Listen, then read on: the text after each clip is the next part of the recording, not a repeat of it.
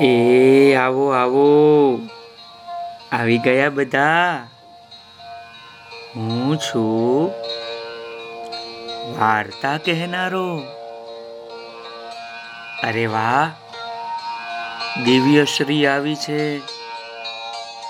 જાનવી છે. અને યશભાઈ પણ આવ્યા છે વાર્તા સાંભળવા. આવો આવો આવો. આજે હું તમને સરસ મજાની વાર્તા કહેવાનો છું. ધ્યાનથી સાંભળજો. વાર્તાનું નામ છે અતિથિનો સત્કાર. સાંભળજો એક દિવસ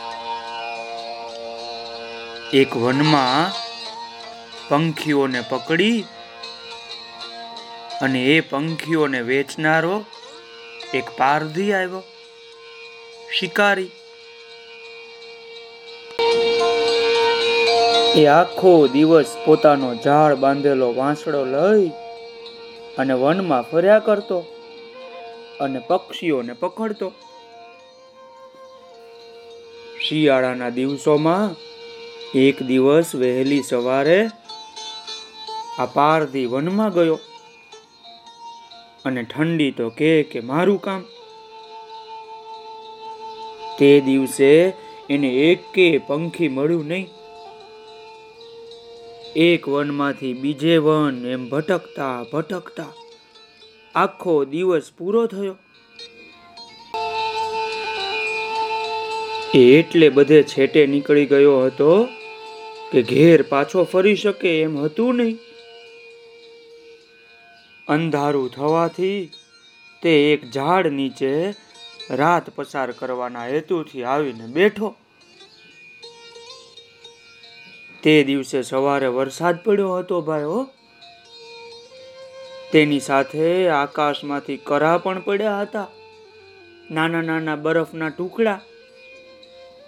ટાઢ તો ખૂબ વધી ગઈ હતી હો ભાઈ. અને આપણા પારધી પાસે બીજા લુગડાય ન હતા. બીજા કપડા પણ નહોતા. વગડામાં રાત પસાર કરવાનો વિચાર કરી અને કાંઈ તે ઘેરથી નીકળ્યો જ નહોતો. પવન જોરથી ફૂંકાવા લાગ્યો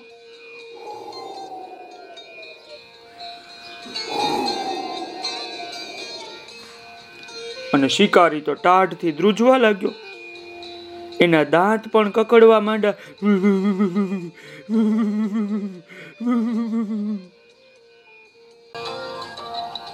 એ ઝાડ નીચે શિકારી બેઠો હતો.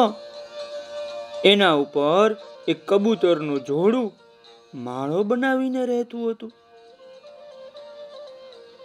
શિકારીની આવી હાલત જોઈને કબૂતરે પોતાની પત્નીને કહ્યું, કબૂતરીને સાંભળો છો કે? આ શિકારી આપણો દુશ્મન છે. પણ આજે આપણે ત્યાં એ મહેમાન થયો છે. આપણા ઝાડ પાસે બેઠો છે. એટલે એની સેવા કરવી એ આપણો ધર્મ કહેવાય. હજી તો રાત હમણાં જ પડી છે. અને ટાઢ પણ હવે તો વધવા માંડશે. જો એને આમ જ રહેવું પડ્યું, તો રાતમાં જ તે ટાઢનો મારો મરી જશે. અને આપણને એના મોતથી પાપ લાગશે. માટે એની ટાઢ ઉડાડવાનો આપણે કંઈક ઉપાય કરવો જોઈએ હો.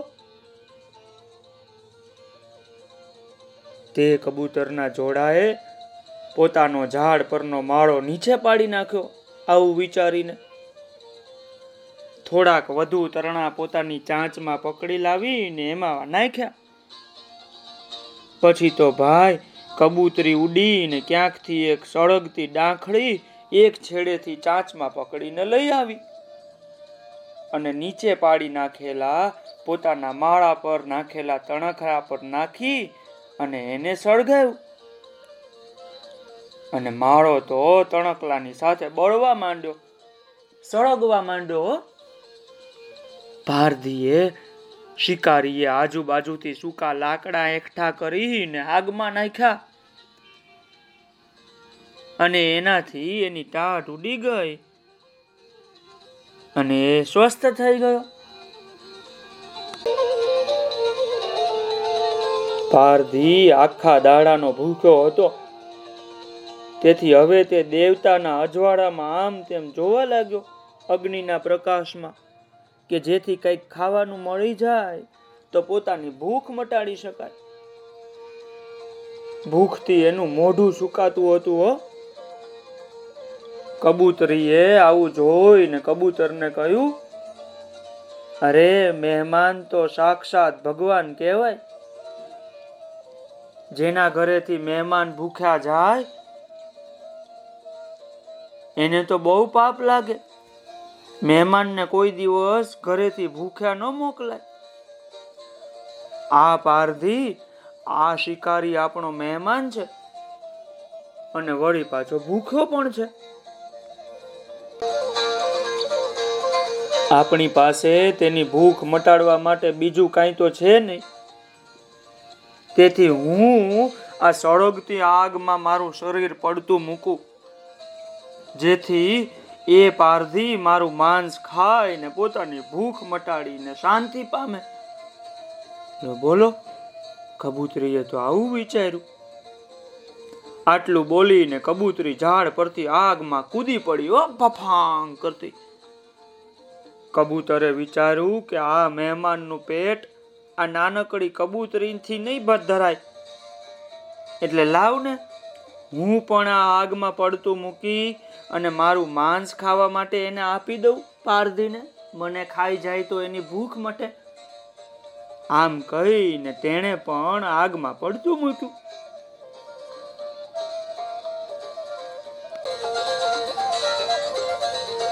પણ ભાઈ, એ જ વખતે આકાશમાં આમ ઢોલ નગારા વાગવા લાગ્યા. વાદળમાં કડકડાટી કુડુડુડુડુડુડુડુડુડુડુડુ થવા માંડ્યું ફૂલોનો વરસાદ વરસવા માંડ્યો અને બધા દેવતાઓનું એક વિમાન ઝાડ પાસે નીચે ઉતર્યું એમાં બેસી ભગવાનના જેવું જ રૂપ ધારણ કરી અને આપણા કબૂતર અને કબૂતરી ભગવાનના સ્વર્ગલોકમાં ચાલ્યા ગયા, વિમાનમાં બેસીને, હો. આ સ્વર્ગલોકમાં સારા સારા કર્મ કરનારા, સારા સારા કામ કરનારા રાજાઓ, ઋષિ મુનિઓ, માણસો રહે છે ભાઈ. હા, આપણું આ કબૂતર અને આપણી આ કબૂતરી પણ મહેમાનને આવી રીતે જમાડી એનું પેટ ઠારી અને સ્વર્ગમાં રહેવા ચાલ્યા ગયા. એટલે આપણા આંગણે આવેલા, આપણા ઘરે આવેલા મહેમાનોની આગતા સ્વાગતા કરવી જોઈએ. એમને પ્રણામ કરવા જોઈએ. હે ને તો મજા પડી ને ભાઈ? ચાલો આવજો.